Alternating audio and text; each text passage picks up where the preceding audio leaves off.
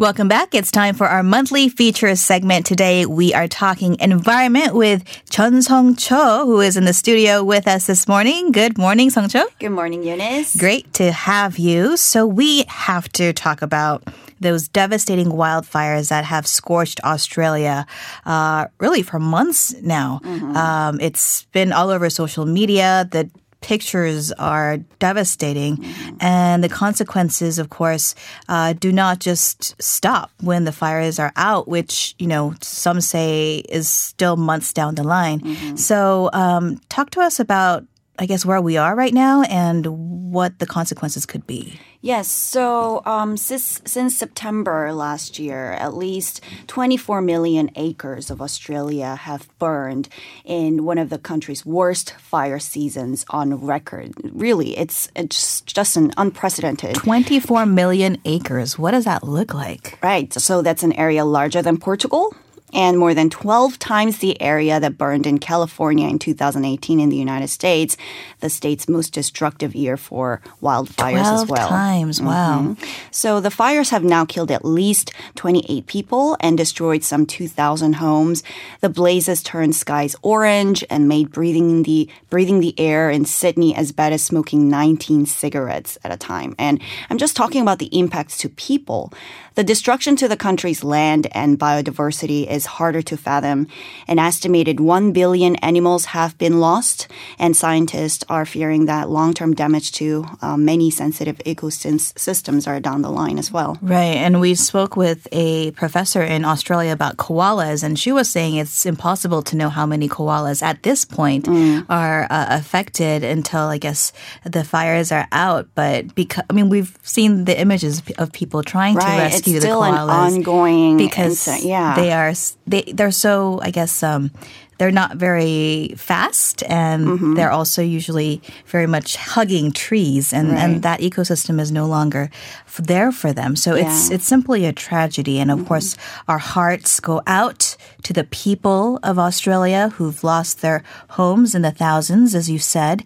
Um, but let's take a look at the issue from an environmental perspective. Can you explain what some of the long lasting impacts could be? Yes, so the fires are proving deadly for Australian wildlife for sure. I just mentioned an estimated 1 billion animals have been killed so far, but the number doesn't include frogs, invertebrates, or bats. Invertebrates, which include insects, earthworms, snails, could be dying by the trillions.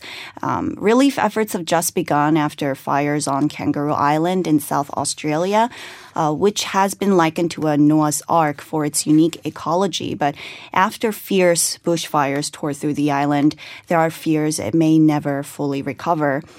And the thing is, many species call Australia their home. They're endemic to the country, uh, making the threat to their habitat particularly worrisome because what Australia loses is not just a matter for Australia, but it's a global matter.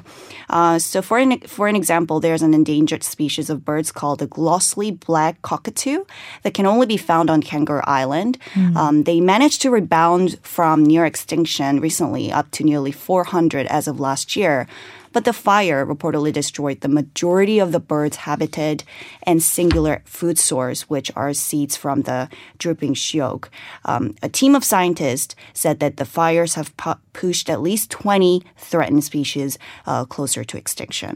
And of course, with the fires comes smoke, and the thick plumes of smoke have really blanketed some of the urban centers of Australia, making it extremely difficult for residents to go about their daily lives. Right.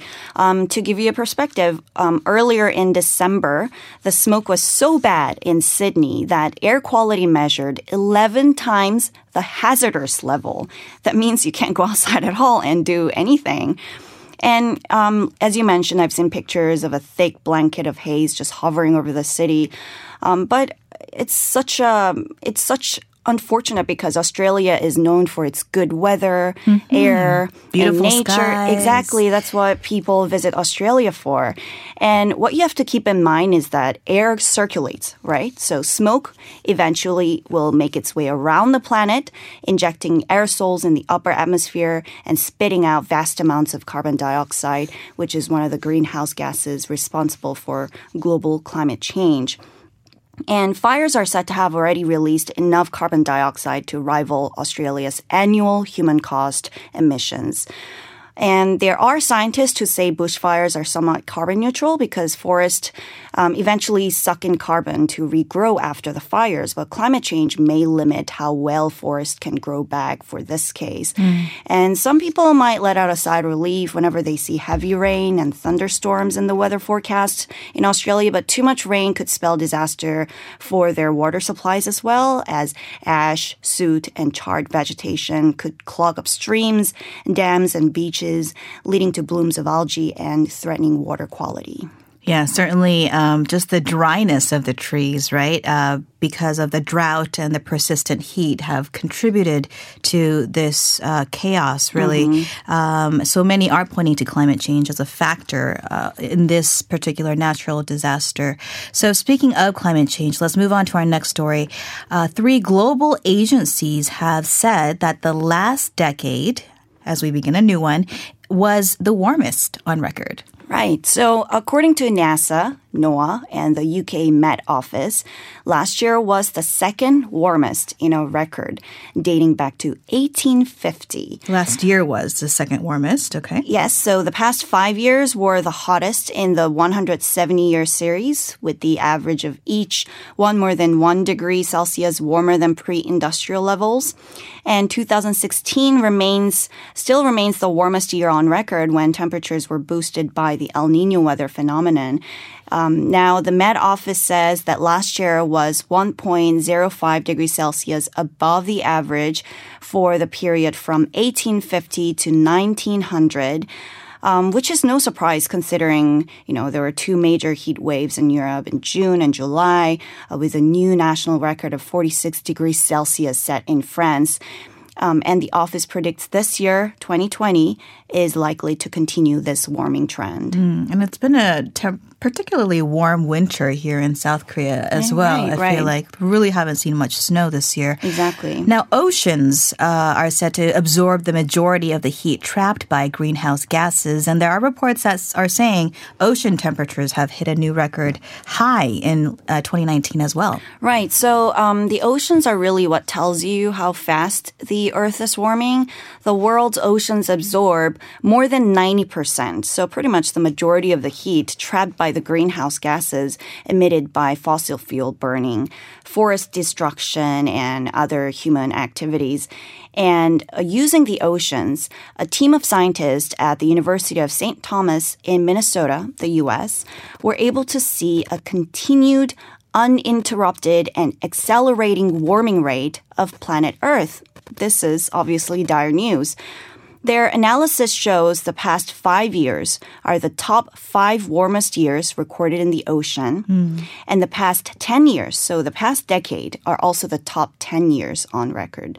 So much heat was added to the oceans that the amount is set to be equivalent to every person on the planet running 100 microwave ovens all day and all night. Wow, that really helps us kind of wrap our minds around mm-hmm. those numbers. And I'm understanding this is a red warning sign for climate emergency. What exactly happens when the oceans become hotter? Well, um, hotter oceans lead to more severe storms and disrupt the water cycle, which means more floods, droughts, and wildfires, extreme weather events, as well as an inexorable rise in sea level. Higher temperatures are also harming life in the seas, with the number of marine heat waves increasing sharply. And just to remind you, natural disasters like the bushfires in Australia we talked about mm-hmm. are happening with the average of one degree global warming. So I cannot imagine what it would be like if global temperatures rose two or three degrees from now on. Um, and if we do not at least slow down warming, reduce carbon and greenhouse gas emissions, the consequences we have to face, our children have to face, are going to be catastrophic. And I hope, as tragic as the bushfires are, it could be a, I hope it could be a wake up call for people to galvanize efforts to do what's necessary for our future and take a greater responsibility to care about the planet. Mm, some wise words indeed. Um, Um, before we let you go, though, let's talk about some domestic environment news. I understand parts of Byeonsanbando, which is in Jeollabuk-do province or North Jeolla province, as well as Dadohae in Jeollanam-do or South Jeolla province, have been newly designated as the country's conservation areas. What does that mean? Right. So there are what are called the special protection zones. Um, the Korea National Park Service, or the KNPS, which is run under the Ministry of Environment, designates these areas to limit the access to wildfire, uh, wild um, animal habitats, wild plant habitats, wetlands, valleys, and areas within national parks with important natural resources that need to be protected from natural and man-made disasters. So access to these zones are strictly restricted. Um, if you get caught trespassing or doing whatever in the areas with no authorization, you can get fined up to 500 US dollars. Um, including the six areas that have been added to the list this month, there are a total of 204 of these conservation zones in 21 national parks across the country, which is equivalent to around 82,000 acres. Okay. Some uh, headlines from the world of environment with our Chun Song Cho today. Thank you so much for being here. My pleasure. Coming up in the next hour, South Korea's attitude and policy on multiculturalism. We'll talk that about that with a couple guests, and also we'll look into teaching democracy and some of its uh, darker areas to young students. Don't go away. We'll be right back with more shortly.